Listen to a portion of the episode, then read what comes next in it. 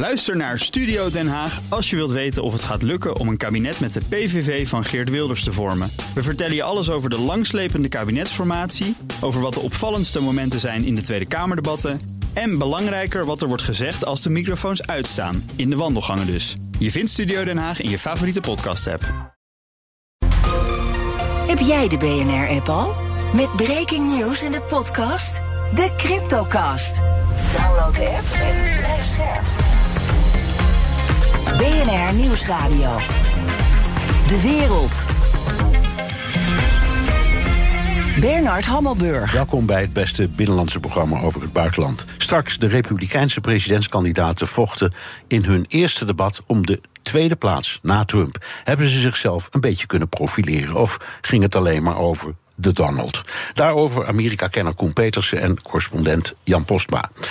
Maar nu eerst Rusland en Oekraïne. Volgens correspondent Joost Bosman is de kans groot dat Poetin achter de moord op Prigozhin zit. Maar we moeten toch nog een slag om de arm houden, omdat Rosaviatia, die, die luchtvaartautoriteit in Rusland, aangeeft dat er twee mannen waren met de namen Prigozhin en Oetkin die aan boord van het vliegtuig waren. Ze zeggen dus niet, zij waren aan boord. Maar wat betekent de moord op Prigozhin, als het een moord was? En hoe zit het nou met de levering van die Nederlandse F-16's? Te gast zijn Han ten Broeke, directeur politieke zaken bij het Den Haag Centrum voor Strategische Studies, en Europa-verslaggever Geert-Jan Haan. Geert-Jan, ik begin even met jou. Wat, wat zijn de laatste reacties, laatste nieuws, laatste uh, analyses over uh, Prigozhin en de zijnen? Ten eerste, er is uh, op dit moment nog geen reactie vanuit het Kremlin gekomen. Geen reactie van Poetin zelf of van zijn woordvoerder Peskov. Terwijl hij toch zo'n. Uh, 21 uur geleden is dat het vliegtuig uh, rare dingen ging doen op de flight radars die we konden volgen. Verder heeft uh, Zelensky nogmaals benadrukt dat Oekraïne er absoluut niks mee te maken heeft. En we zien in grote Russische steden zoals Sint-Petersburg of Novosibirsk dat er uh, bloemen worden neergelegd op straten, dat er kleine Prigozhin-monumentjes ontstaan. Er worden ook sloophamers neergelegd. Dat is dat gruwelijke wapen, want zo hebben Prigozhin en zijn Wagnermannen dat met name rond de slag om Bakhmut en Soledar gebruikt, waar je elkaar de hersens mee kan inslaan en zelfs je eigen mensen. Nou, dat wapen dat wordt een soort van verheerlijkt en nu bij die monumentjes neergelegd. En dat is het eigenlijk. En veel gespeculeerd. Was er nou een tweede vliegtuig? Was het nou een dubbelganger? Uh, zat die in dat toestel? Er zijn mensen in Tatarstan die worden geïnterviewd die zeggen... Het was een dubbelganger hoor. Het ja. was niet de echte precautie. Nee, dus nee, veel verwarring. Maar toen wij uh, vannacht, zou ik maar zeggen... voortdurend aan het overleggen waren... wat weten we, wat weten Tussen het slapen niet, door. Wat, ja. Tussen het slapen door. Toen zei jij op een bepaald moment... dat andere vliegtuig is de andere kant uitgevlogen. Dus dat, ja, dat hoorde ik. Ja, dat dat uh, van uh, Sint-Petersburg naar Moskou ging... terwijl deze de andere kant op ging. Hand en broeken. Er worden veel aanslagen gepleegd op uh, belangrijke Russen. Komt vaker voor. Skripal, Litvinenko, Navalny, Prigozhin. Waarom zijn we nu zo plotseling zo verbaasd of zo nieuwsgierig? Of vinden we dit spannender? Of zijn we vergeten dat we toen ook allemaal zo spannend vonden? Nou, ik denk dat we allemaal wel vermoeden dat, het, dat er een patroon is wat zich ook nu weer heeft voorgedaan. Je moet er wel bij opmerken dat het dit keer beduidend minder subtiel is dan in de voorgaande gevallen. Er is dit keer geen, uh, geen gif gebruikt. Of, uh, nou, dat raam is natuurlijk al een hele oude. Ja. Um, het signaal wat, uh, als het het Kremlin is, ik ga daar ook vanuit dat hier achter heeft gezeten. Um, het signaal naar de elite, de Russische elite, um, is natuurlijk wel heel stevig op deze manier. En ik denk dat Poetin dat goed kon gebruiken. Um, ik vind het heel interessant om te zien dat het is natuurlijk twee maanden na die opmars. Um, en vlak na die opmars was er een ontmoeting tussen Prigozhin en, en, en Poetin. En daar waren ze eigenlijk vrij openhartig over na afloop. Um, namelijk dat ze niet tot een overeenstemming waren gekomen. Dat ze eigenlijk niet. Uh, Poetin probeerde natuurlijk Wagner te onthoofden. door Prigozhin weer los te weken van zijn mannen. Maar hij is dat toch een beetje. Maar ik denk dat Geert-Jan daar meer over kan zeggen. Een soort cultheld. Um, en dat is niet, niet gelukt. Uh, toen leek het erop dat Prigozhin zijn oude leventje weer kon oppakken... mits hij zich niet met de Oekraïne zou bemoeien. Hij ging terug naar Sint-Petersburg, uh, kon weer aan zijn geld komen. Um, die Afrika-top die daar gehost werd, daar had hij een soort van zijtop bij. Hij liet zich ook weer zien in Afrika. En ja, wilde daar eigenlijk zijn oude kwalijke zaakjes weer oppakken. Ja. Uh, en nu zien we dan ineens dat het regime alsnog met hem afrekent. Want hij is een verrader en zo is hij ook genoemd. En dat is in de ogen van Poetin, zoals we allemaal weten... Ja. de enige doodzonde die niet onbestraft kan okay, blijven. Oké, vraag voor jullie allebei, Geert-Jan. Eens, wat maakt het eigenlijk uit uh, of Poetin erachter zit of niet? Uh, als die man nu die uit de weg is geruimd, verandert dat de slagkracht van de Russen in de oorlog uh, in Oekraïne? Dat valt te bezien, zei hij diplomatiek. Ja.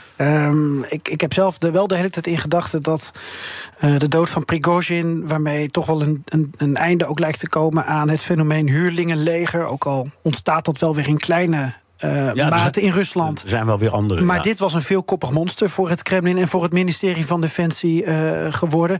Ik heb het idee dat dat eventueel, uh, maar mijn collega Joost Bosman is het niet met me eens, dat dit eventueel zou kunnen leiden tot een versnelde mobilisatie in Rusland. Die officieel ook niet is afgeschaft trouwens, want Poetin heeft daar geen decreet voor ondertekend. Maar het enthousiasme om mee te vechten in die oorlog, dat kan natuurlijk. dat is, is ontstaan omdat er allerlei schurken en verkrachters en moordenaars konden worden ingezet uit de gevangenissen. Ja, ja en die deden het ook voor geld. En um, ja, dan moet het ministerie van Defensie die lui wel zo goed gaan betalen als Prigozhin heeft gedaan. En ze moeten binnen een structuur willen werken. Dus wat dat betreft, de mankracht, daar ben ik nog wel heel benieuwd naar hoe zich dat verder in deze ja. oorlog van Russische zijde manifesteert. Ja, je kan ook zeggen, Han, um, Poetin moest in al deze ik zal maar zeggen, chaos. een beetje laten zien dat er ook nog zoiets bestaat als eenheid vanuit Moskou. Ja. En dat bereikt hij natuurlijk wel een beetje op deze manier. Ja, zeker. Um, uh, kijk, het is overduidelijk dat, um, uh, dat, dat, ook de, het Russische leiderschap nu al sinds het begin van deze oorlog, met alle misrekeningen die daar in het Kremlin zijn gemaakt, onder zware druk staat. Alleen die zware druk hebben we eigenlijk tot die opmars van Prigozhin richting Moskou niet uh, zeg maar op televisie gezien.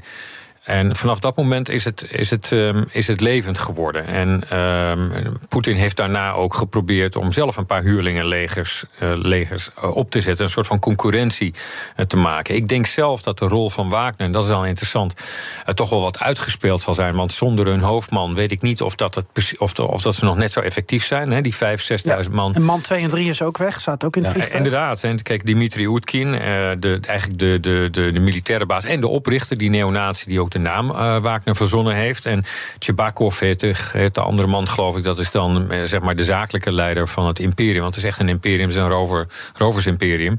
Ja, die soldaten waren vrij ongelukkig, heb ik wel eens begrepen, in Wit-Rusland. Want daar konden ze niet zo heel veel in Belarus. Hooguit misschien nog, um, ja, zouden er opnieuw migrantenstromen richting Polen gestuurd ja. worden. Hadden ze daar nog een kwalijke rol kunnen spelen. Dus ze waren liever weer naar Afrika gegaan. En het leek er ook op, want dat was vorige week de aankondiging van Prigozhin toen weer in dat uniform, want was hij sterk in, om overal met zijn eigen operetteuniformen te verschijnen. Uh, dat ze weer terug zouden gaan naar Afrika. En dat is ook waar ze groot zijn geworden, waar ze rijk zijn geworden, waar ze hun reputatie uh, hebben gevestigd. Ja, oké, okay, met jullie goedvinden gaan even naar de F-16's. Dat is het andere grote nieuws eigenlijk van de afgelopen dagen. Han, Zelensky vraagt daar nu al ruim een jaar om. Ja? Uh, de verwachting is, schrijft onder andere NRC, maar er zijn ook andere bronnen, dat, dat de Nederlandse vliegtuigen pas eind 24 zullen aankomen. Is dat niet veel te laat? Ja, dat is veel te laat. Uh, want je ziet nu dat het, um, uh, het offensief, voor zover het die naam mag hebben, en dat heeft het natuurlijk, want laten we daar niet te gemakzuchtig over doen, door al die mijnenvelden heen te komen, is vrijwel onmogelijk. Dus je kunt daar bijna geen vooruitgang boeken. Um, tenzij je hele nare um, anticlustermunitie inzet, wat de Amerikanen nu hebben geleverd aan de, aan de Oekraïnse leger. Ja, en de inzet van het luchtwapen is eigenlijk voor elke grondoorlog essentieel. Dus vanaf het begin af aan, dat zal denk ik ook in de geschiedenisboeken over deze oorlog komen te staan, is de inzet van het luchtwapen van beide kanten is cruciaal. Ofwel de afwezigheid daarvan, of de misrekeningen die zijn gemaakt, ja, of ik vrees nu ook de wat late levering. Dat, het, uh, dat ze het nodig hebben is, is evident. Ik bedoel, de, de, de Oekraïners kunnen niet veel meer zo, zo, uh, verder komen als het alleen van hun grondtroepen moeten hebben. En ja, ze gaan niet zoals de Russen dat doen, heel veel mensenlevens opofferen om die mijnenvelden nee, te clearen. Er zit toch iets, iets vreemds in, laten we zeggen, de, de, de aankondiging van Rutte en de zijne samen met Zelensky. Uh, ja, wij, met de Frederiksen. Ja, wij, en wij gaan leveren. Ja. Uh, en dan hoor je weer, ja, dat kan eigenlijk niet, want dan moeten eerst de F-35's die onze F-16's hebben uh, vervangen. Um, dus, dus het is misschien een beetje een slag in de lucht. Aan de andere kant kun je ook zeggen, Nederland was na dat Biden om was, om het zo maar te zeggen. Het eerste land dat zei: Ja. wij gaan het doen. Nou, laten we eerlijk zijn. hè. Ik, ik veel kritiek gehad vorig jaar. En ik denk terecht nog steeds. Want Nederland kwam ongelooflijk langzaam uit de startblokken. Ik herinner me nog heel goed dat eh, eh, Hoekstra en Rutte... beide boven de 1,90 meter naast die wat kleinere Zelensky... maar wat een held was dat, eh, stonden met lege handen. Terwijl in werden ook in een bijzaal ontvangen. Je was daar volgens mij bij eh, op dat moment in, eh, in Kiev. Ja. Eh, Geert-Jan. Ehm, eh, en in een andere zaal, de hoofdzaal, werd de Poolse eh, eh, premier ontvangen. Die had halve leger onder zijn arm. En nu lijken de rollen omgedraaid. En zit Nederland in de voorhoede in de, eh, als het gaat om de steun aan Oekraïne. Ehm, we deden al heel eh, fors mee in de, ehm, in de civiele steun. Nu doen we ook in de militaire steun volop mee. Uh, ik ben daarvoor. Ik vind ook dat Nederland die verplichting. Ik heb hier heel vaak al gezegd. Ik vind ook dat we een verplichting hebben die direct voortvloeit uit MH17. En voor het eerst zie ik de Nederlandse regering dat Ja. argument ook heel sterk maken. Ja. En dat is goed, want er moet ook iets uitgelegd worden aan de eigen bevolking, vanzelfsprekend. Geert-Jan, jouw redenering is steeds... Zelensky moet om alles bedelen, maar uiteindelijk krijgt hij wat hij wil. Ik heb dat inmiddels eh, gedoopt tot de Haan-doctrine. Ehm, hoe kijk jij nu aan tegen een toezegging... die pas over anderhalf jaar wordt geëffectueerd? Nou ja, vandaag is het anderhalf jaar op de dag af dat die aanvalsoorlog in Oekraïne door Rusland is begonnen. En er is al zo ongelooflijk veel gebeurd. En Dat betekent dat er de komende anderhalf jaar, als het zo lang duurt, nog heel veel gebeurt voordat die F-16's daadwerkelijk Maar het daar een betekent impliciet ook dat we, er, dat we erop rekenen... dat eind volgend jaar die oorlog nog steeds niet voorbij is. En daar gaan ze zelf ook vanuit. Want als je de Oekraïnse legerleiding hoort, dan spreken ze al over het najaar en de winter.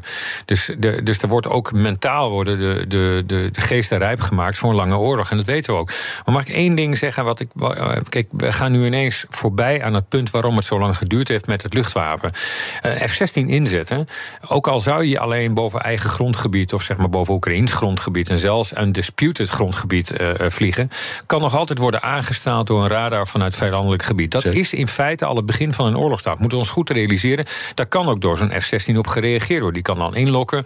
ze kunnen hun wapens afvuren. Dus het is niet uitgesloten dat hier ook grensoverschrijdende ongelukken tussen aanhalingstekens mee zouden kunnen ontstaan. Dat is de reden waarom de Amerikanen zo lang hebben getwijfeld, geaarzeld en, en ehm, ja, ge- ge- ge- tegengas gegeven eh, op de levering van dit type wapen, wat de oorlog in een nieuwe fase brengt. Ja, ik vind dat er daarom ook wel een taak voor Oekraïne is om eh, goed uit te leggen aan eh, de Europeanen die dan met die F-16's komen, waar ze ze voor willen gebruiken. Precies. En ik ben er de afgelopen dagen nog ingedoken. En ehm, er worden eigenlijk drie redenen nu genoemd. Eén, ter ondersteuning van de grondtroepen. Dat Ja. is wat de meeste mensen waarschijnlijk ook verwachten en voor zich kunnen zien uit alle Dat is logisch. Dat is films altijd die ze kennen. Ja. Ehm, eh, eh, niet heel veel van ons hebben daadwerkelijk een oorlog meegemaakt. Maar twee andere punten zijn ook belangrijk. Eh, punt twee, de luchtafweer. Het is een enorme Ja. aanvulling op de luchtafweer.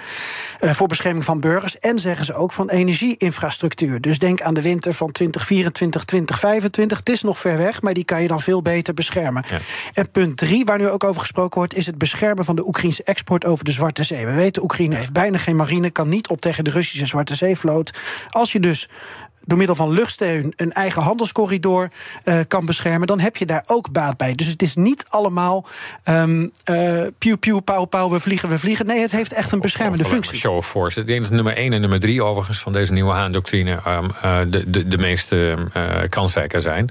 Ja. Um, uh, dus, dus dat luchtwapen, het komt er nu. Nederland legt daar, zit daarin voorop.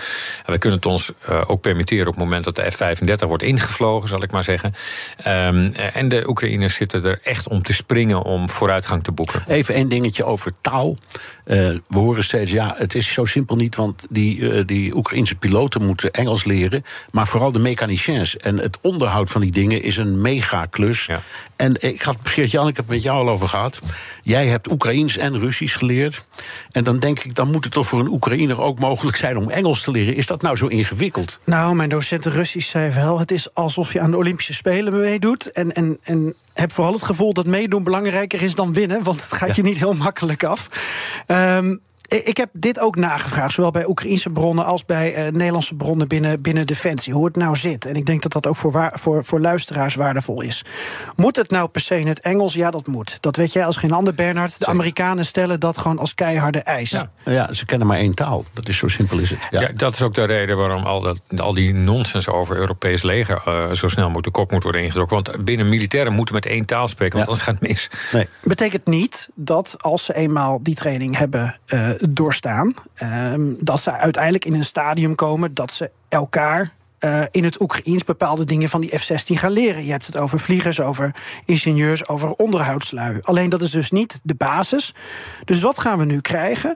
Je krijgt over een paar maanden een trainingscentrum in Roemenië. Roemenië levert de basisinfrastructuur. Daar dan stonden krijg je, ook al Nederlandse F-16's. Dan krijg je inderdaad Nederlandse F-16's erbij. En je krijgt dus Amerikaanse ondersteuning. Lockheed Martin, maar Ja. vooral de subcontractor Draken International. Die gaat dus e- trainingen even verzorgen. En dat krijg je dan. Zijn, eh, Han, zijn dat nou die trainers of zijn het de echte? Want je hebt een tweepersoons F-16. Dat is, Ja. Die worden in Nederland gebruikt voor trainingen. Ja. Maar bijvoorbeeld in Israël hebben ze niet anders dan twee zitters. Ja. En, en je hebt ook één zitters. Welke, Ja. welke zijn het nu? We hebben er nog 42. Ik Ja. neem maar dat het eh, vooral eenzitters zijn. Maar dat durf ik eerlijk gezegd niet eens te zeggen. Zo eh, groot is mijn specialisme dan ook weer niet. Ik herinner me wel dat toen, we, toen ik nog Kamerlid was... hebben we natuurlijk herhaaldelijk F-16's uitgezonden. Het is het meest ingezette Nederlandse wapen... na de Tweede Wereldoorlog, of na de, na de val van de muur... na de Koude Oorlog dus. Dus altijd het luchtwapen kan niet onderschat worden. En je moet je voorstellen, we hebben ook in Libië herinner ik me... ik geloof toen zes F-16's naar een Italiaans eiland. Ja. Mijn, eh, En daar vlogen er vier van. Daar gaan er gemiddeld. 200 mensen mee. Ja. Ja, ja, ja, ja, het is een enorme operatie. Het is echt een enorme operatie. Ja, ik En- vergelijk het altijd een beetje met eh, Formule 1. Zo'n racewagen die komt ongeveer na elke drie rondjes moet hij een pitstop maken. Ja. En dat geldt voor F-16's ook. Dus, Volkomen terechte vergelijking. eh, waarbij de Formule 1-coureurs, dat zien we tegenwoordig op, die, eh, op, de, op zondag, eigenlijk alles, alle aanwijzingen vanuit de kop van, meekrijgen. Maar een Formule of een, een F-16-piloot toch nog besluiten heel erg zelf moet nemen. Dit is BNR De Wereld. Mijn gasten zijn Han ten Broeke, directeur politieke zaken bij het Den Haag Centrum voor Strategische Studies.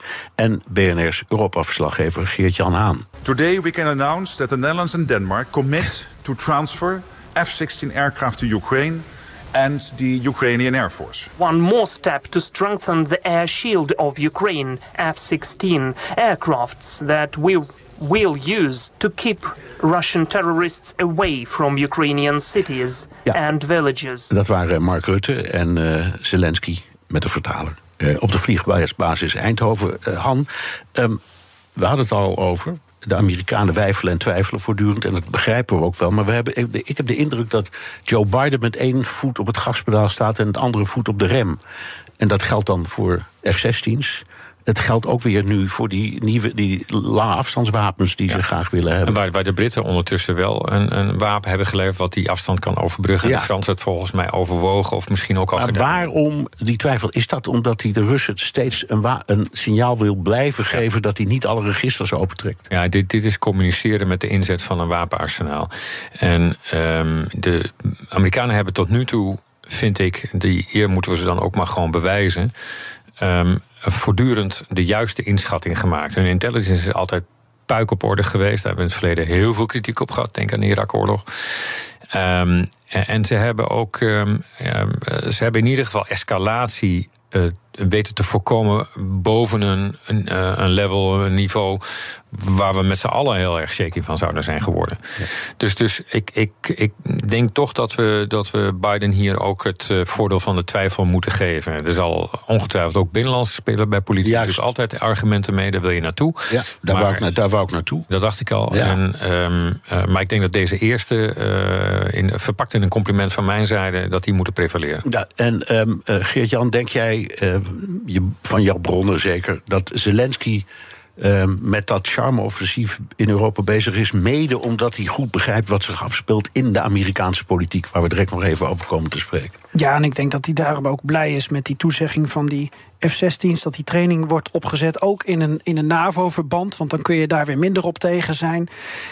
Maar Zelensky wil zelf ook zo breed mogelijke steun. Dus die enorme lobbytour die hij in Europa telkens doet, die doet hij ook met een, een reden. En het zal nooit helemaal Amerika kunnen vervangen. Maar wie had gedacht dat eh, in Italië mevrouw Meloni zo pro-Oekraïns zou zijn? Wie had gedacht dat ook eh, een ander Rusland-lievend land als Frankrijk, of kijk naar Griekenland, dat ze toch veel verder zouden gaan? Eh, dan we van tevoren hadden gedacht. En Zelensky weet dat ook deze week weer met dat charme-offensief, bijvoorbeeld in Athene. Ja. Weet hij dat ehm, te bewerkstelligen? Nederland, ja. 16 nog een rotschop gaf aan. Eh, Dat vroeg ik me nog af. Je hebt in, in Denemarken zag je dat eh, er een publieksevenement was voor Zelensky. En Denemarken is een land, net als Nederland, dat geen recente onderdrukking kent. Dus ik vond het toch heel bijzonder als je dat zou vergelijken met Centraal- of Oost-Europa, waar die ook op handen wordt gedragen. Ik vond het bijzonder om te, zoen, uh, te zien hoe in zo'n westers land Zelensky als een held werd ontvangen. Ja, maar je kan het ook zeggen, hij was al een keer geweest en toen heeft hij de koning ontmoet. Dus misschien dachten ze dat hebben we al gedaan. Maar duizenden mensen op de been. Ja, dat is waar. Dat is waar. Het is wel een oorlog hè, waar we het over hebben. Ja, ik, ik, ik, ben in die zin blij, omdat we dan op ons eigen deel van het Europese continent uh, toch blijken zien van het besef van wat vrijheid waard is. Ja, even naar uh, waar we, de, de, aankondiging kwam al. zeg ik, nou hier komt hij dan. Hè. We, moeten, we moeten praten over wat er gebeurt in Amerika. En de kans dat Trump uh, toch terugkomt als uh, president Han moet, uh, moeten wij ons daar zorgen over maken? Ja, we moeten ons sowieso zorgen maken. A, is het als eerder gebeurt. B, kan het weer gebeuren. En C, de man is. Um, uh, in zijn handen is de wereld zeker niet veilig. Laat staan de Verenigde Staten. Nou, hij is heel open over, over, deze zaak. Hij is gewoon moordicus tegen hulp voor Oekraïne. Dat, ja. en, en trouwens, de cent is zijn nummer twee ook. Nou ja, dan heeft hij in ieder geval uh, op, op één vlak is hij in ieder geval consistent. En dus consistent aan de verkeerde kant. Oké, okay, maar, maar nu, wat betekent dit voor ons? Nou ja, als, als hij opnieuw gekozen zou worden, dan um, betekent dat voor Europa dat we um, nog sneller moeten doorgaan met uh, wat um, in, in vele ogen nu zeg maar Europese strategische autonomie kan het bijna niet aan mijn mond krijgen. Want die autonomie is zo'n onzin. We zijn niet autonoom en dat hebben we juist weer de afgelopen jaren gezien met de Amerikanen.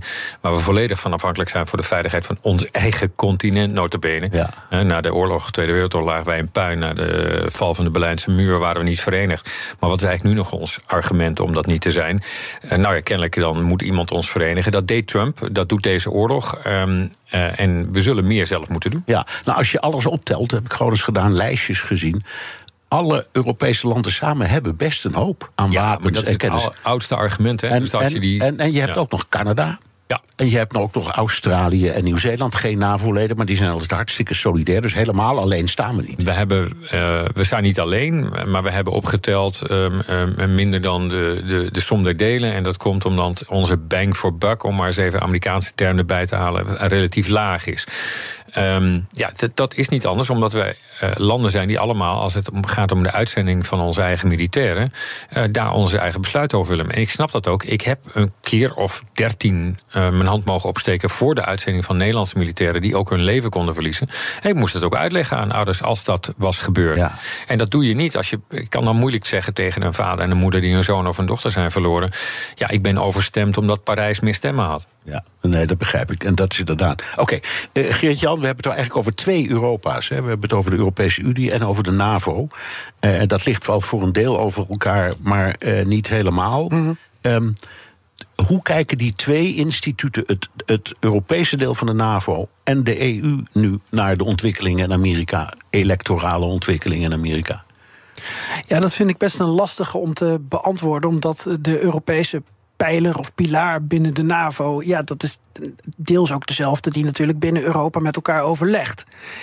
Um, ik, ik, zie een aantal dingen binnen die, die, die Europese ja, gemeenschappelijkheid waarbinnen men probeert op te trekken. Eén, um, je ziet een aantal landen tempo maken, zoals Polen. Polen en Amerika zijn trouwens enorme bondgenoten. En niet onbelangrijk om te weten misschien... er is nergens in Europa zoveel vertrouwen in het buitenlandbeleid van Trump... als in Polen. Dus misschien dat dat nog een interessante ja, alliantie wordt. Die, die zijn dan weer wel voor. Dan zouden de Polen misschien nog een beetje kunnen bijstaan. Maar even als interessante side note... toen we een paar jaar geleden discussie hadden over die F-35... waar nu iedereen voor is, nu wel...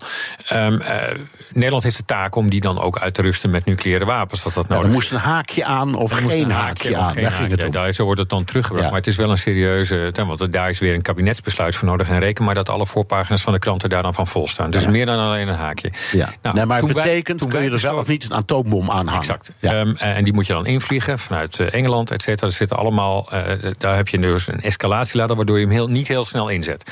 Nou, eh, allerlei eh, niet zo hele slimme mensen in de Nederlandse politiek... die eh, vonden dat dat niet kon, eh, die, ehm, eh, die vergaten even... dat de Polen direct klaar stonden een nucleaire taak over te nemen. Maar die slaan die, al die stappen dan wel direct over. Hè? Dus, als je, dus het, het denken in militaire escalatie... het denken in militaire inzet... is in Nederland natuurlijk zwak ontwikkeld. Ehm, en laten we hopen dat deze oorlog ook bij ons het besef uh, doet uh, binnenkomen dat dat sterker moet worden. En dat je dat ook moet doen, omdat je anders misschien wel afhankelijk wordt van een Trump of van uh, een land als Polen. Waar we natuurlijk ook wel eens wat bezwaren tegen hebben in hoe ze in de buitenpolitiek nou, dan Dan vlieg ik het antwoord van Bernard op een iets andere manier nog even kort aan. Namelijk bij de NAVO-top in Vilnius is een afspraak gemaakt over een G7-veiligheidsraamwerk. Waar ja. inmiddels flink wat landen zich bij hebben aangesloten. Het idee dat elk land kijkt in hoeverre het Oekraïne militair kan steunen.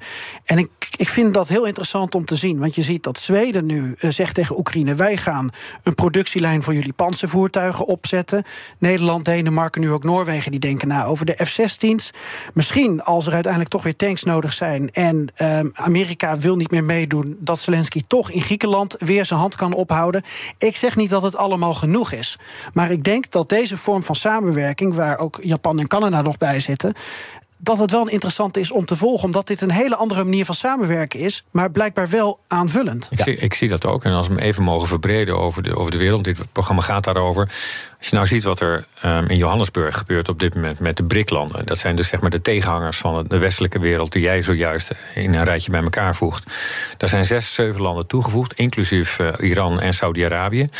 Um, uh, die gaan dan besluiten nemen. bijvoorbeeld om elkaars um, uh, oliebetalingen. om die af te dekken. Brazilië is bereid om dat voor Argentinië te doen.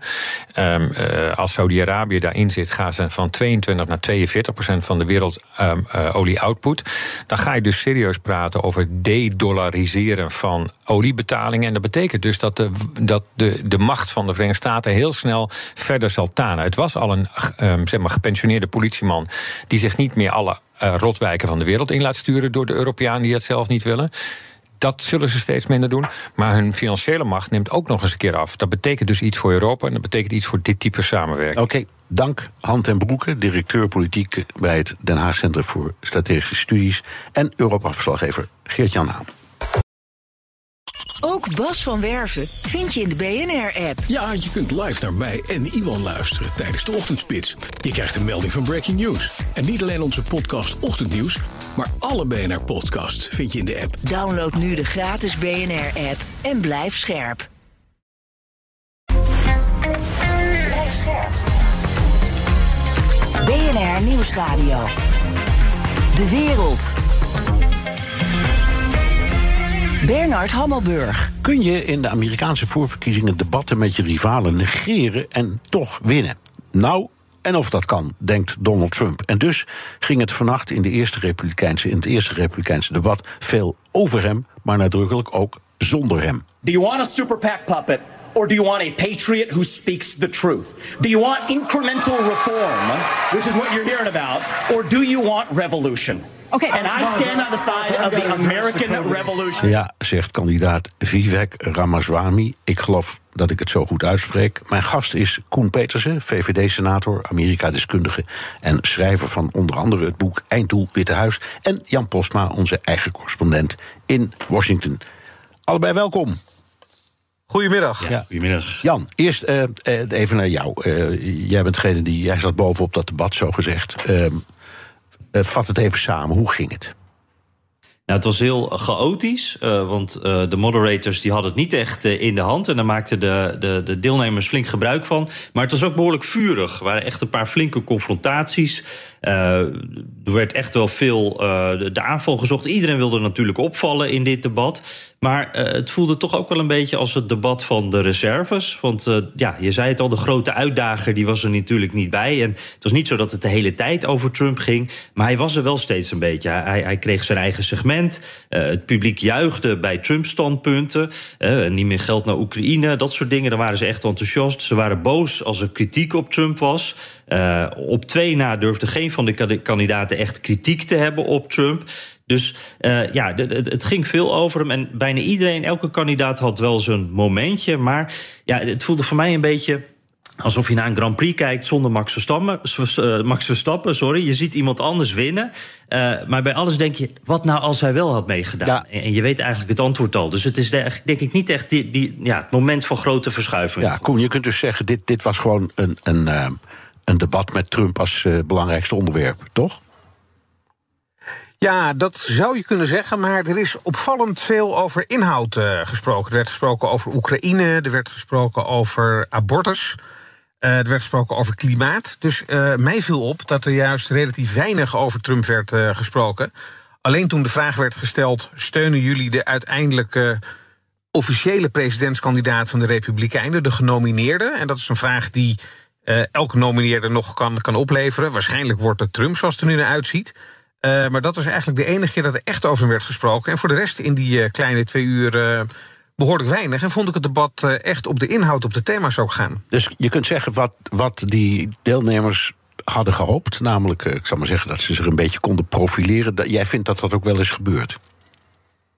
Ja, ik denk dat er twee zaken waren waar ik zelf heel erg nieuwsgierig naar was. Eén was hoe presenteren de kandidaten zich die opeens voor een heel groot publiek uh, zich bekend kunnen maken. En dat zou ook in de peilingen nog iets voor ze kunnen betekenen. Want mensen stemmen niet op kandidaten die ze niet kennen.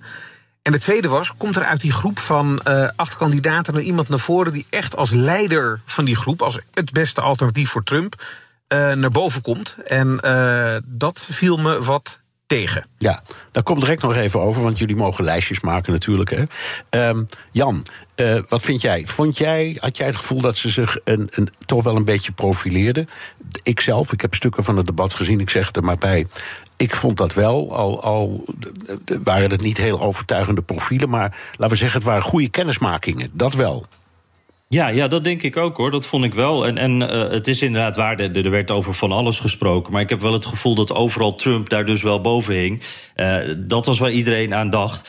Um, ja, en, en ik denk dat iedereen, elke kandidaat had wel even een momentje. En, en daar is natuurlijk iedereen naar op zoek, want iedereen wil zich presenteren. Iedereen wil laten zien dat hij er is. Uh, dit is voor veel kiezers Republikeinse kiezers het eerste moment dat ze intunen. Hè? Dus dan wil je laten zien wie je bent. En nou, iedereen keek natuurlijk daarbij naar Ron DeSantis. Dat is de man die na Trump in de peilingen het hoogste staat. En ik had het gevoel, die haalde een beetje een zesje. Net genoeg. Uh, hij, deed een beetje zijn ingestudeerde monologen. Had daar ook wel succes en applaus mee hoor. Maar hij viel niemand echt aan. En kwam ook, vond ik wel, een beetje geforceerd over. En ja, de opvallendste, je liet hem net al horen, uh, Vivek Ramaswamy, 38 jaar, biotech-ondernemer, miljardair. Um, de moderators die waren dus wat slapjes. Eh, en hij was denk ik degene die daar het eh, beste van profiteerde. Op zijn eerste uh, debat trouwens. Hij pakte echt steeds zo'n momenten, had confrontaties met Christie, met Pence, met Haley. Um, hij viel echt op. Dit is echt belangrijk voor hem, want heel weinig mensen kenden hem nog echt. En hij heeft echt zijn visitekaartje afgegeven. Uh, ook al introduceerde hij zich trouwens met... jullie denken vast, wie is dit dunnige mannetje met die rare achternaam? En dat is natuurlijk de tekst van uh, Obama. En daar werd hij natuurlijk ook meteen op aangevallen. Ja, ja, ja. ja. Uh, Oké, nou, heren, hier komt de clichévraag, maar hij moet toch. jullie hebben er allebei een beetje gerefereerd. Uh, als je praat in, uh, in, in, in zin van winnen van een debat, dat is de vraag die we altijd stellen. Wie heeft gewonnen, Koen?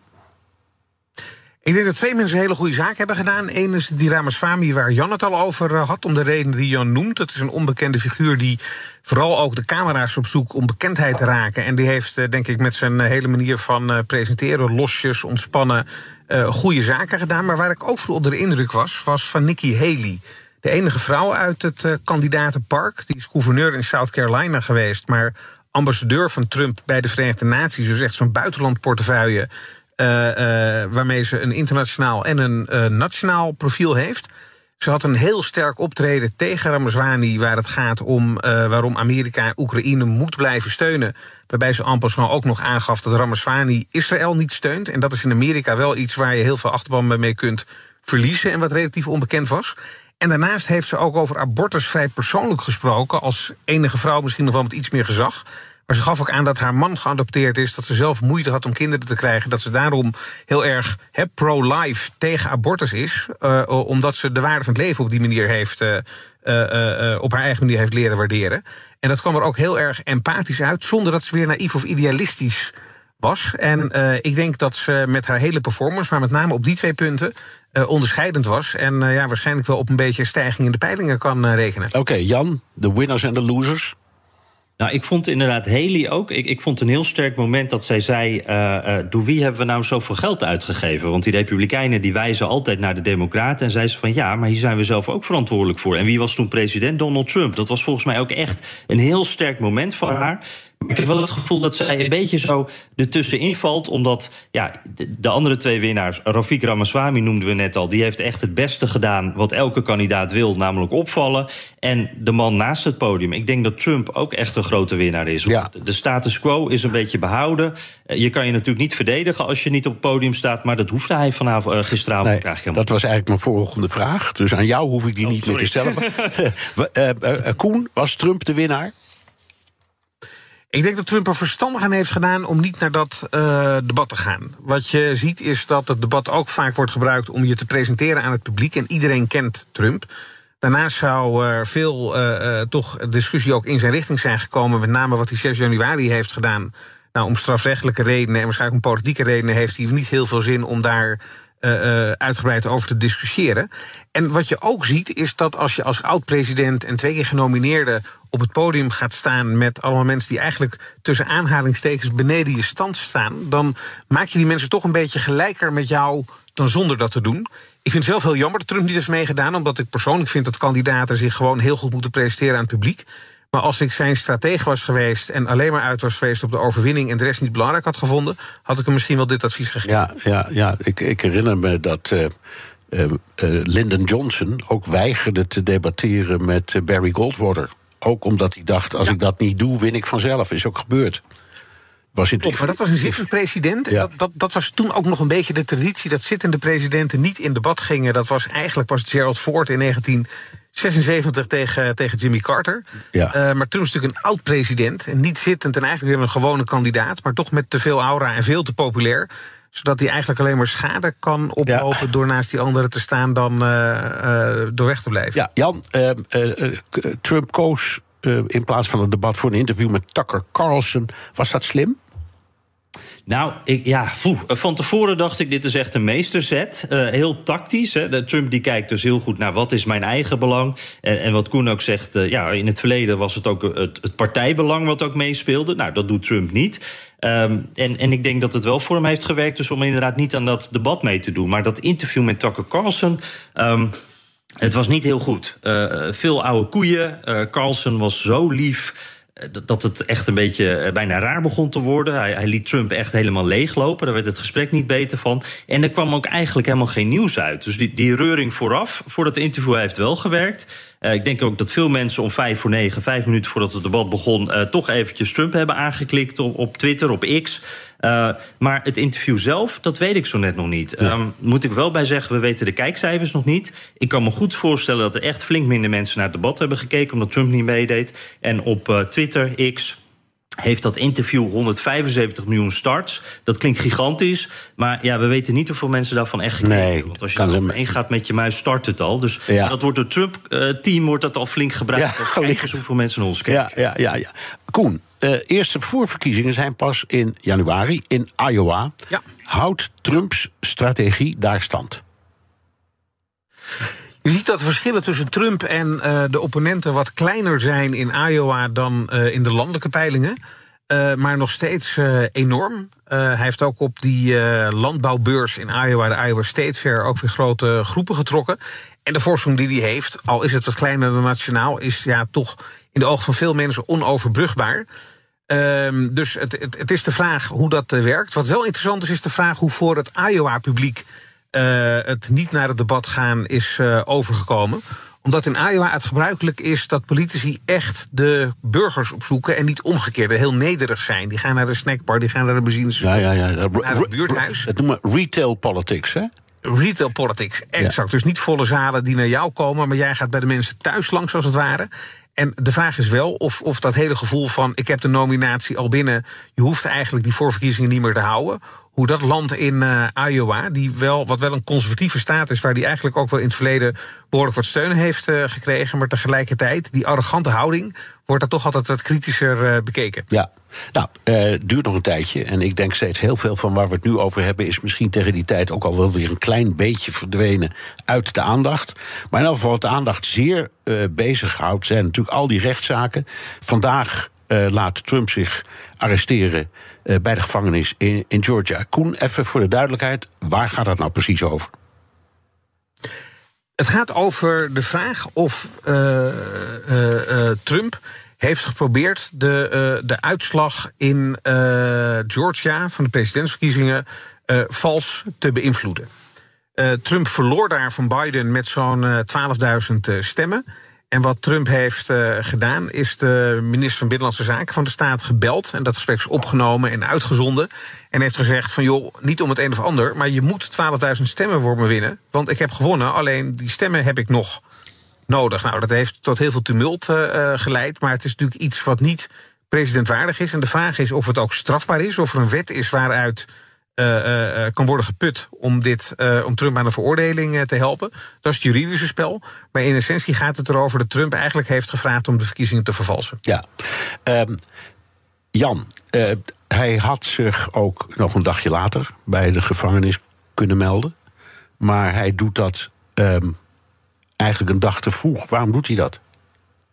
Ja, dat is, dat is tactisch. Um, het gaat nu in de, in de ochtendshows al uh, over het debat ook, maar ook over Trump. Uh, over wanneer hij zich gaat melden, hoe dat zal gaan. Uh, dat verschuift ook steeds meer. Die, die, berichtgeving gaat steeds meer naar alleen Trump. En ja, dat is precies wat Trump wil. net als met dat interview wat hij dus plande tegenover het debat. Hij probeert echt alle zuurstof uit de ruimte te halen. Dat het alleen maar over hem gaat en niet over die concurrenten van hem. En Trump is zelfs van plan zo wordt gezegd om primetime zich te melden bij de, die Fulton County Jail. Dus als uh, alle camera's weer op hem gericht zijn en dat alle nieuwsprogramma's het dan over hem zullen hebben. En dat dat eigenlijk de hele dag het gesprek Maar dan moet, die, dan moet die rechtbank dan wel aan mee willen werken. En ik, ik zou opkijken van ambtenaren die bereid zijn na vijf uur s middags aan zo'n voorstelling mee te doen. ja.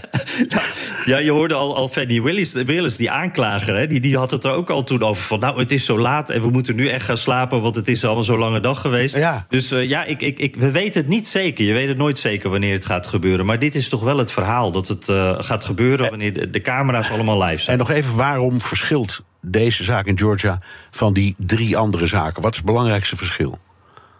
Nou ja, dit is uh, geen federale zaak. Dit is een zaak op, op, op staatsniveau in Georgia. En dat zorgt voor andere regels. En een van de dingen waar we dan natuurlijk meteen naar kijken... Uh, bij die federale zaken, dan zou die zichzelf kunnen gratie verlenen. daar is wel wat discussie over, maar dat is wel altijd het verhaal. Dat zou die kunnen doen, kan hij proberen in ieder geval. als Trump de verkiezingen zou winnen, dan kan hij als president zeggen van... hier stoppen we mee. of ik, ik, ik verleen mezelf gratie. Maar uh, omdat dit in Georgia is, kan hij dat niet doen. Uh, hij kan ook niet de gouverneur onder druk zetten. Dat is een republikein, zou hij kunnen proberen. Maar uh, ja, dan moet echt een commissie moet daarover beslissen. Dus als deze zaak gaande is, dat, dan is dat buiten zijn macht. En dat maakt het toch wel een beetje extra gevaarlijk. Ja, Koen, we hebben de indruk trouwens, dat kun je zien aan de peiling... dat elke keer als zo'n zo'n rechtszaak komt, begint, wordt uitgelegd... Dat, ze, dat de populariteit van Trump niet afneemt, maar toeneemt. En dat, dat heeft dan te maken met het wantrouwen van zijn volgelingen in, in, in, in de samenleving. Waar komt dat wantrouwen nou toch vandaan? Nou, dat wantrouwen is iets dat eigenlijk al uh, tientallen jaren daalt. Uh, ook in de tijd van George W. Bush, in de tijd van Obama zag je al dat zo'n kwart van de mensen, 30% van de mensen nog maar vertrouwen heeft in de media, in de politiek, in het rechtssysteem. Dus dat is niet iets wat uit de tijd van Trump is. Wat je alleen zag bij gezagsdragers, die zeiden van oké, dat wantrouwen is onterecht. Dus burgers, heb een beetje vertrouwen erin, want het, het, het, is gewoon niet waar wat jullie zeggen. En Trump heeft als president en als kandidaat gezegd, en nu als oud-president: jongens, jullie hebben volledig gelijk, die instituties deugen niet, die jagen alleen maar op mensen waarvan de politieke kleur ze niet aanstaat. En daar ben ik het voorbeeld van. Dus eigenlijk is jullie wantrouwen gerechtvaardigd. Want uh, kijk eens wat mij overkomt. Het is een heksenjacht en het is nergens op gebaseerd. En dat betekent dus, en dat gevoel zit vooral ook bij republikeinen, dat wantrouwen, meer dan bij democraten mensen die op democraten stemmen. Dus wat je ziet is dat Trump eigenlijk zegt van ja jongens, jullie hebben uh, gelijk. En uh, hij bevestigt mensen in hun uh, mening daarover. Ja. Dat is wel waar hij anders optreedt dan zijn voorgangers. En dus op een hele makkelijke manier een, een soort ja, band creëert met zijn achterban. Omdat op dit soort vrij fundamentele zaken hij zegt het met zijn eens te zijn. Dit is BNR De Wereld. Mijn gasten zijn Amerika-kenner Koen Petersen en correspondent Jan Postma. Someone's got to stop normalizing this conduct. Okay?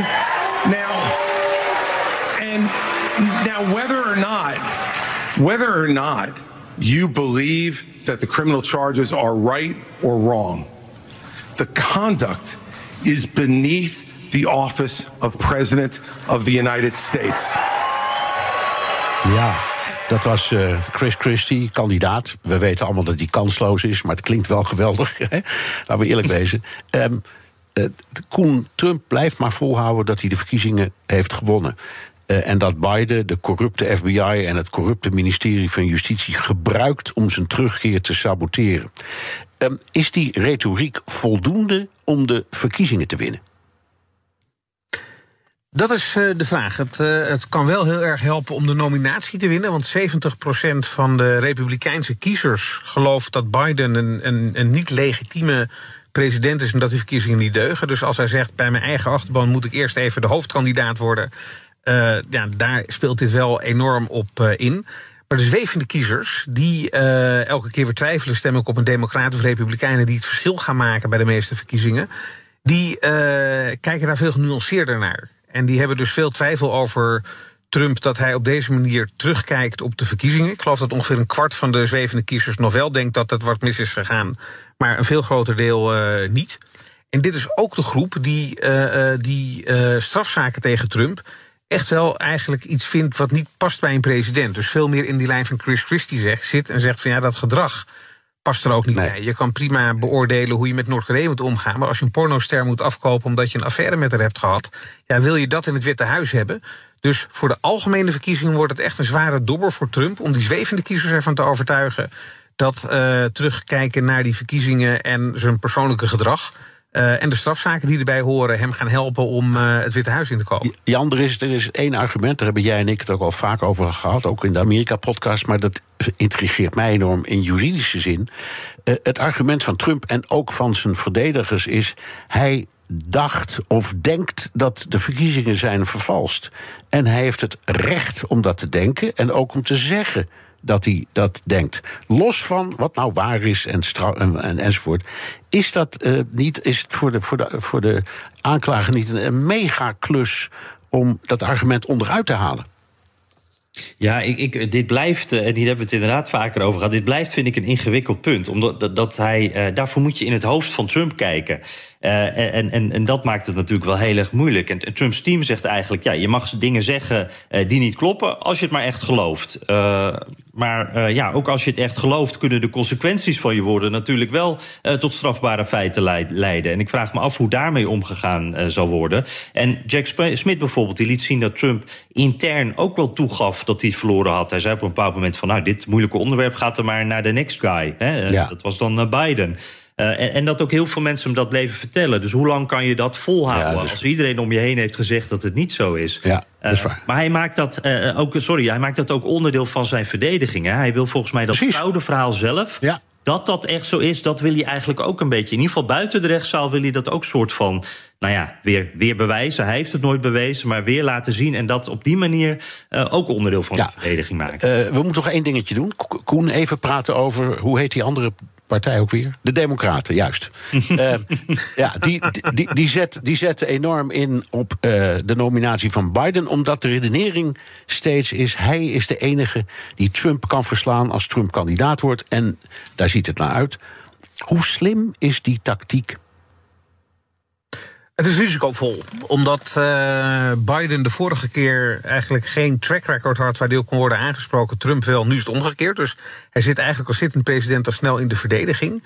Mensen hebben heel veel bezwaren tegen zijn hoge leeftijd. 70% van alle Amerikanen vindt hem te oud. Waaronder ook een heel groot deel van zijn eigen achterban. Die zien liever iemand anders. Al zeggen ze wel dat ze op hem gaan, uh, gaan stemmen. En hij heeft grote problemen met zijn zoon, die uh, met, uh, met uh, onderwerp is van strafrechtelijk onderzoek. Hunter Biden. Waar de ja. rol van Biden, ja, Hunter Biden, en waar de rol van Joe Biden zelf eigenlijk steeds iets in zijn eigen nadeel verandert naarmate meer informatie op tafel komt. En ook dat is een tikkende tijdbom waarvan niemand weet of die afgaat en hoe zwaar die is. Maar ik zou in dat opzicht toch niet graag in de positie van democraten willen staan die hopen uh, Trump uit het Witte Huis uh, te houden. Want Biden kan een meer kwetsbare kandidaat zijn dan de Democraten hebben ja, gehoopt. Ja, Jan, is dat ook jouw um, gevoel? Er is nu een speciale aanklager aangesteld, ook in die Hunter Biden-zaak. En dan denken heel veel mensen: waar rook is, is vuur. Hoe zie jij dat? Ja, en dit is ook echt wel een raar verhaal hoor. Hunter Biden had een deal met justitie. Uh, toen ging de rechter daarvoor liggen. Het was echt al bijna rond. En een week later is er ineens een speciale aanklager nodig. Wat, is er in de tussentijd dan veranderd aan die situatie, vraag je dan, af. Is, dit, uh, ja, het kan ook een beetje zijn als een soort voormaatregel... Uh, om een schijn van klassenjustitie tegen te gaan. Een grote druk van republikeinen ook natuurlijk. Maar het kan toch ook zijn, en dat is hoe het normaal dan gaat... dat er dan dus bewijs is, dat er een reden is om door te onderzoeken. en, en ja, hoe dat ook loopt... Uh, in ieder geval is Hunter Biden echt wel op dit moment ook een politiek probleem voor Joe Biden. En met deze speciale aanklager heeft dat, dat verhaal wat al zoveel. Het zijn zoveel geruchten geweest, steeds die Republikeinen steeds naar voren duwden van kijk hier nou naar. Uh, en nu zit daar een soort officieel stempeltje op, omdat daar dus ook een speciaal aanklager is. Dus dat Ja. is echt problematisch. Ja, ja. Koen, ehm, was het eh, het idee van wij zetten Biden in, want die wint sowieso gewoon fout? Verkeerde strategie. Hadden ze daar ook voor verkiezingen moeten houden? Nou ja, op zichzelf uh, is uh, als er een serieuze tegenstander is... en er zijn er twee die toch wel ver, meer scoren... dan een aantal kandidaten die we gisteren bij de Republikeinen op het podium hebben zien staan... past het denk ik wel bij een democratisch proces om dat te doen. ik denk dat democraten een ongelooflijk groot risico nemen. Maar aan de andere kant, als Biden echt serieus binnen zijn partij was uitgedaagd... met officiële voorverkiezingen... dan laat het verleden zien dat elke zittende president die dat overkomt... de verkiezingen verliest... Dus het is uh, kiezen tussen uh, door de hond of de kat uh, gebeten ja. worden. Okay. Maar ik zou in dat opzicht toch als democraat er niet gerust op zijn. Nee. Dank, correspondent Jan Postma vanuit Washington... en Koen Petersen, VVD-senator, Amerika-deskundige... en schrijver van onder meer het boek Einddoel Witte Huis. Wilt u meer horen over dat fascinerende land? Luister dan naar de Amerika-podcast van Jan en mij. Er komt er dadelijk weer één online. En tot zover BNR De Wereld. Terugluisteren kan via de site, de app Spotify of Apple Podcast. Reageren kan via een mailtje naar dewereld.bnr.nl. Tot volgende week.